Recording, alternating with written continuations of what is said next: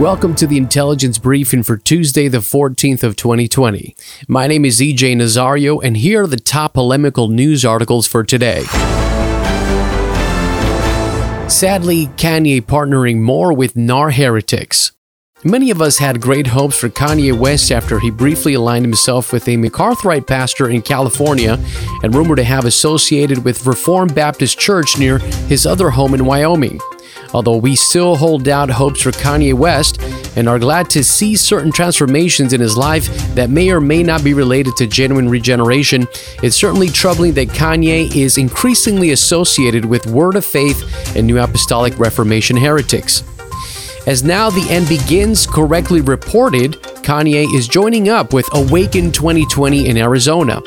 That conference is a virtual smorgasbord of outright heretics, including Lou Engle and Cindy Jacobs, both leaders in the New Apostolic Reformation. Also, in the speaking lineup is Brian Welch, who is affiliated with Bethel Cult in Redding, California. Lou Engle famously kissed the feet of the Pope's emissary as a means of reconciliation with the apostate Church of Rome.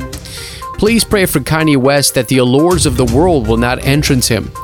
These are the very individuals we are warned about by the apostles who turned the gospel into sensuality and perverted. According to 2 Peter 2 2, it says, And many will follow their sensuality, and because of them, the way of truth will be blasphemed. The Babylon Bee ran a cutting satirical article reporting that Joel Osteen had taken Kanye Osteen to the top of Lakewood Church and offered him all the kingdoms of the world. Although satire is precisely what many of us feared. As Kanye professed faith in Christ, a long line of charlatans and spiritual snake oil salesmen offered him their wares. Lacking no shortage of capital, it appears as though Kanye purchased what they were selling. Please pray for Kanye West. New leftist term, differently complementarian. At Pulpit and Pen, as you know, we chronicle the fads, the trends, and phases of evangelicalism for the sake of studying the doctrinal downgrade and keeping a record for our posterity. In October of last year, we coined the term flaccid complementarianism a spin on the term now used by egalitarians, quote unquote, for soft complementarianism. We also wrote about the redefinition of the terms complementarianism and egalitarianism in the post Good News Egalitarianism has been totally eradicated in evangelicalism. We wrote, now, new terms have been developed to explain the egalitarian position of evangelical leaders who don't want to use the term egalitarian. They will let women preach, hold pastoral office, and do anything a pastor does except retain the title itself. The term they use now is soft complementarianism, which is as flaccid as their argumentation. When then chronicled how out of nowhere this term, quote unquote, soft complementarianism came into existence and completely replaced the self designation of egalitarian.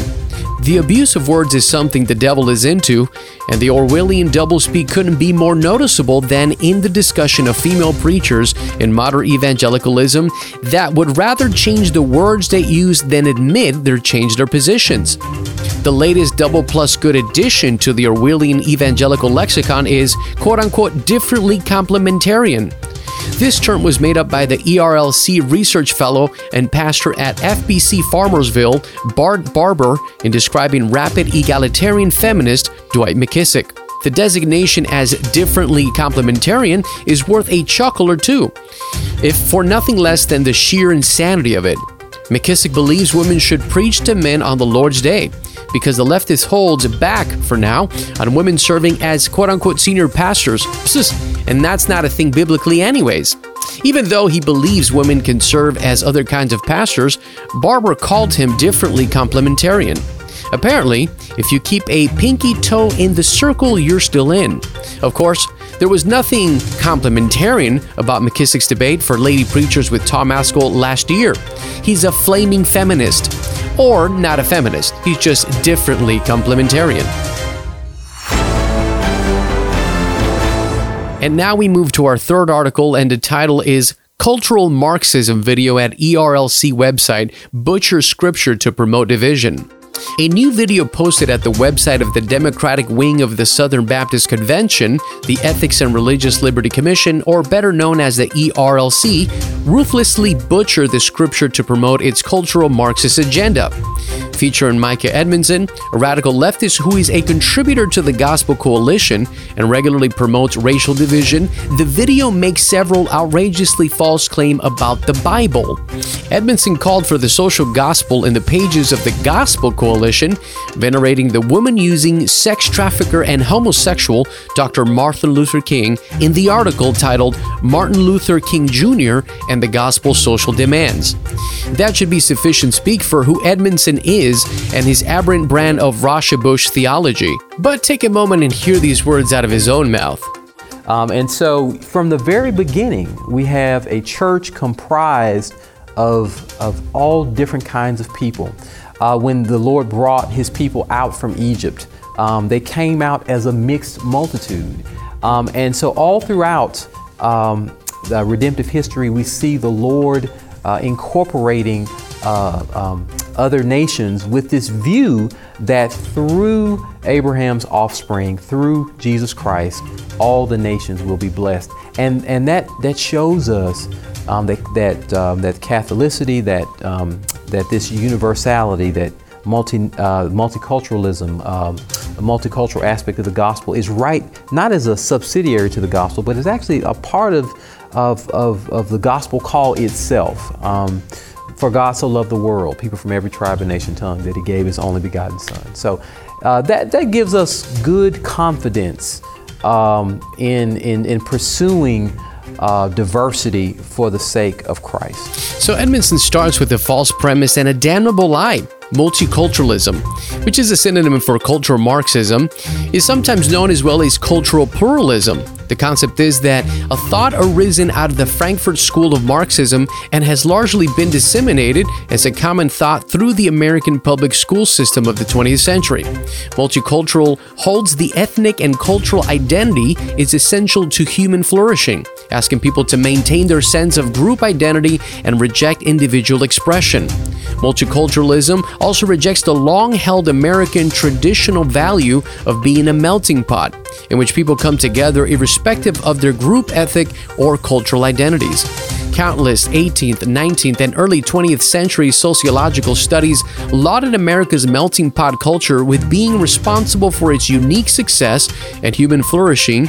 Although the term itself did not technically exist until 1908, the principle endured long before.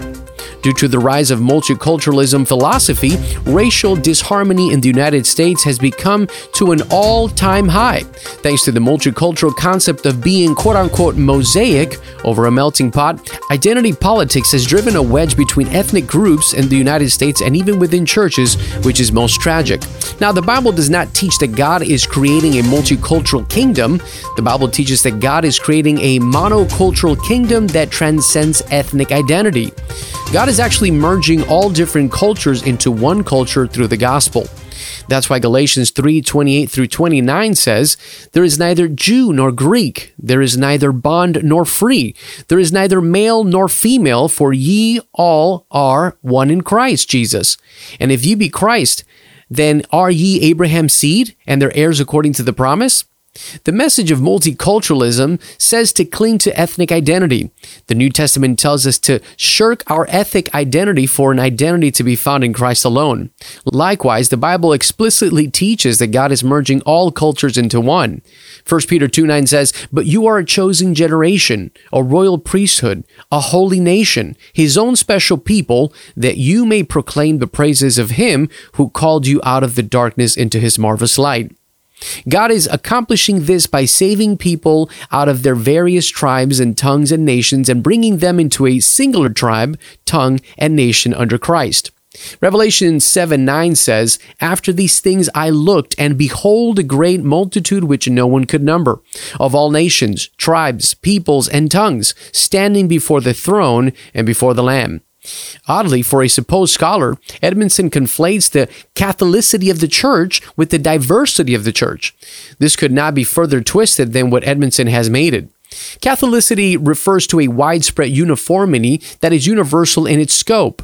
Diversity is given up for the sake of Catholicity. This is a major category error on the part of Edmondson. Catholicity is accomplished by diverse people giving up their distinctions and coming together under one particular banner of identity. Although Edmondson points to Abraham and God's promise that, quote, all the nations of the earth shall be blessed, end quote, Genesis 22 18, he overlooks the reality that God is bringing nations together to be grafted into one tree, according to Romans 11, verses 11 through 31. This is not a promise of multiculturalism, but a promise of multiculturalism demise. Edmondson engages in a subtle bait and switch throughout the video. While God's kingdom indeed consists of people from every culture, nation, and identity, those individuals are forsaking those past identities for union with Christ in a singular Christian nation. Don't buy the propaganda the ERLC is selling. It's not biblically astute, it's theologically ignorant. And finally, to end on a good note, our last article coming from News Division Evangelicals give Trump a letter thanking him for his accomplishments. With the 2020 election now 10 months away, more than 140 conservative figures have signed a letter praising President Donald Trump for the accomplishments of his administration.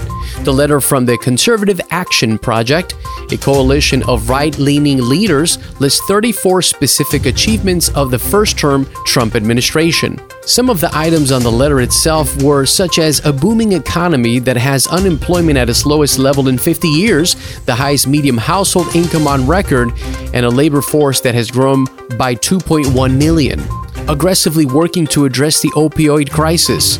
Withdrawing America from the Paris Climate Treaty, which saved American families $20,000 a year keeping his promise to build a wall in the southern border, signing the Choice and Accountability Act to update and reform the Veterans Administration.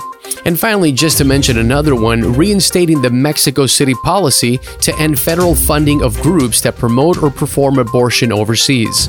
So, from a booming economy to stronger protections at the border, to implementing strong protections for the unborn, to nominating constitutionalist judges to the federal bench, the letter essentially is expressing that you, Mr. Trump, have kept your promises to the voters that elected you. The list of signers is a predictable who's who of names and organizations familiar to One News Now readers Alliance Defending Freedom, Concerned Women for America, Competitive Enterprise Institute, Susan B. Anthony List, Family Research Council, Media Research Center, and the Center for Military Readiness. So, Mr. Trump, if you're listening to this podcast, thank you, sir, and we will continue to pray so that the Lord would give you wisdom, especially when you're on Twitter.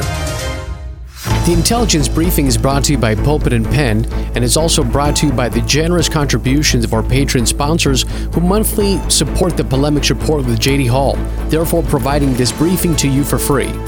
To become a patron supporter and have access to the rest of our additional content, including the Polemics Report with JD Hall, visit pulpitandpen.org and click on the donate button today. Until next time, my name is EJ Nazario, and I'll see you here at the Intelligence Briefing.